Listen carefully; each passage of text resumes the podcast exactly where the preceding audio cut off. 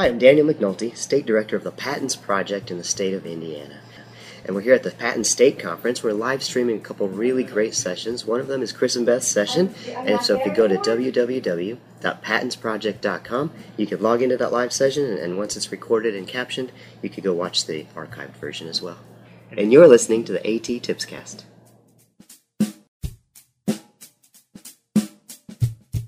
Welcome to the AT Tipscast, exploring and investigating the implementation of assistive technology in public schools.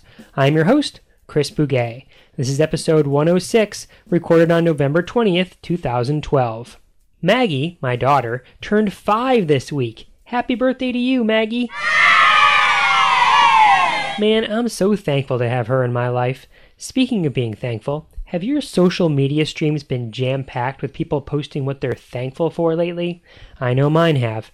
Many of my friends are participating in a challenge from the start of November until American Thanksgiving where they attempt to post something new they're thankful for each day. I think they're fun to read, especially when someone throws in something that I wasn't expecting. Still, I didn't really think that activity was for me. Then, the other night, my wife and I were awakened around 3 a.m. by a scratching noise coming from the ceiling directly above our bed. Some creature, most likely a possum, had crawled its way into the attic and was digging furiously at the studs or rafters.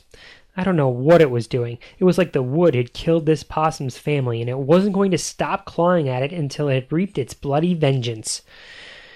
After a few elbows to the ribs, I was finally out of bed grabbing the Swiffer, which, if you don't know, it's kind of like a dry mop. Then I was back in the room, banging the Swiffer into the ceiling, trying to scare the possum away. The possum would stop its assault for a few minutes, just enough for me to lay down, and then it would start scratching again. That's when I realized that the pole on the Swiffer was adjustable. And just like that, I was thankful for adjustable length handles because I didn't have to get out of bed to bang the Swiffer into the ceiling. And that got me thinking there at 3 a.m. in the morning of this AT Tipscast episode, which includes AT Tips 300 to 305, which is a list of just some of the things I'm thankful for in the field of assistive technology.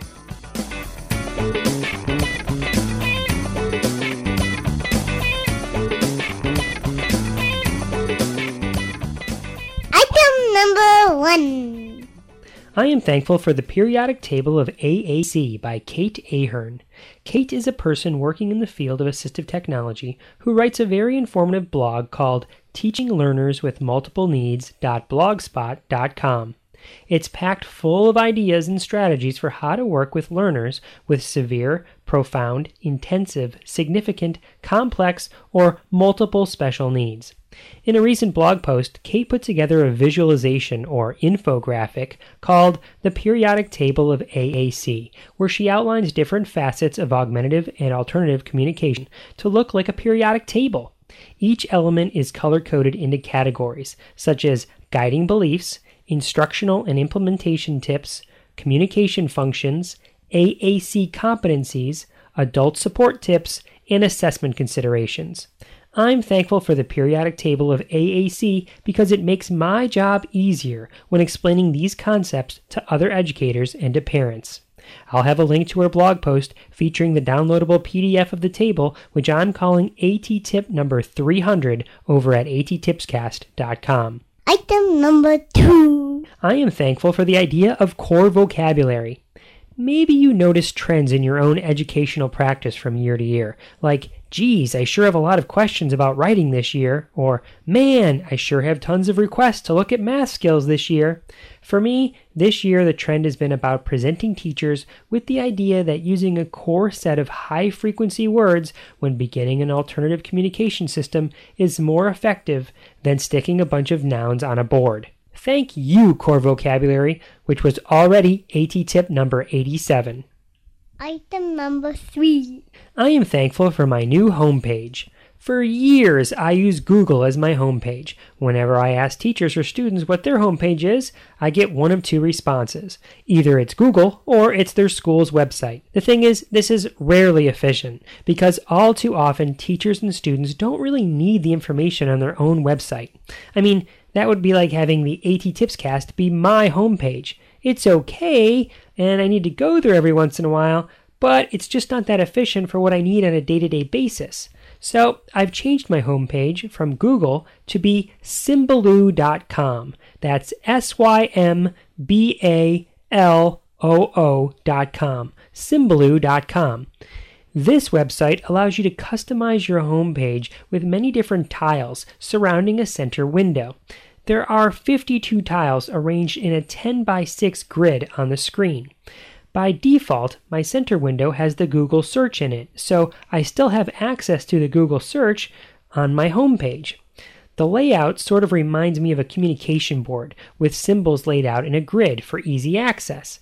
Each of the tiles are links to frequently used websites like attipscast.com, nightlightstories.net, lcps.org/at, my Facebook page, my Twitter page, my calendar, our online IEP system, our internal assistive technology tracking system, and more. Everything I use on a daily basis. Besides links to websites, I can upload documents and link to those as well. Also, this is just my first tab. Symbaloo allows you to have multiple tabs across the top of the page. In this way, teachers and students could have a tab with a Symbaloo grid for each class. I'm thankful I made the switch to Symbaloo as my new homepage, and that's why I'm calling it ATTIP 301. I hope you consider it for you and your students as well. Item number four. I am thankful for online professional development opportunities like PATINS TV. Recently, I was fortunate enough to be invited to present and attend the PATINS Conference in Indiana by Daniel McNulty, who you heard at the bumper at the beginning of this podcast. Thank you very much, Daniel. Beth Poss and I presented on Web 2.0 tools that could be used to foster universal design for learning principles. PATINS live streamed both of our presentations, and I know there were people out there watching from all around the country. How cool is that? PATINS is in the process of captioning the recording right now. Once they're finished, you'll be able to watch those presentations too over at bit.ly slash patins TV. That's bit.ly slash patins TV. By the way, Beth and I aren't the first people to be on PATINS TV. They have videos on all sorts of different topics related to assistive technology. I highly recommend you check them out. I bet you'll find that you'll be thankful for PATINS TV too, and that's why I'm calling it AT tip number 302. Item number five. I am thankful for open websites that share free visuals like openclipart.org and soundgoal.com. OpenClipArt.org is a large repository of searchable images licensed under Creative Commons. Soundgoal is sort of similar, but for royalty free sounds.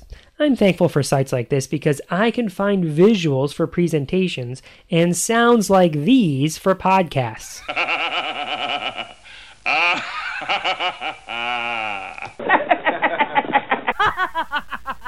For this reason, I'm calling OpenClipArt AT tip number 303 and Soundgoal.com AT tip number 304. I'm thankful not only because I can use these sites for podcasts and presentations, but so can other educators and students. Item number six. I am thankful for the EduBlog Awards. That's right, it's that time of year again when the EduBlog Award nominations are being submitted. And like I've done in the past few years, I wrote a blog post over at attipscast.com nominating different podcasts, blogs, wikis, and other resources for the 2012 EduBlog Awards. Who did I nominate this year? Well, check it out over at attipscast.com. I really enjoy the EduBlog Awards because the short list of nominees and the resulting winners provide an extremely useful list of active web resources vetted by other educators. Thanks a lot, EduBlog Awards, and that's why I'm calling you AT Tip number 305. You can learn more about the EduBlog Awards by going to edublogawards.com. And finally, Item number seven. I am thankful for the listeners of the AT Tips cast. That's right, I'm thankful for you. It may be sappy and maybe it's an overused cliche, but it really is true. To me, time is the most precious commodity. We never get that back. So I thank you for choosing to spend your time listening to the AT Tips cast. Seven things? That's it, Dad? That's all you're thankful for? Oh no, I'm thankful for a lot more than that, but I know the listeners of the AT Tips cast are thankful for shorter episodes.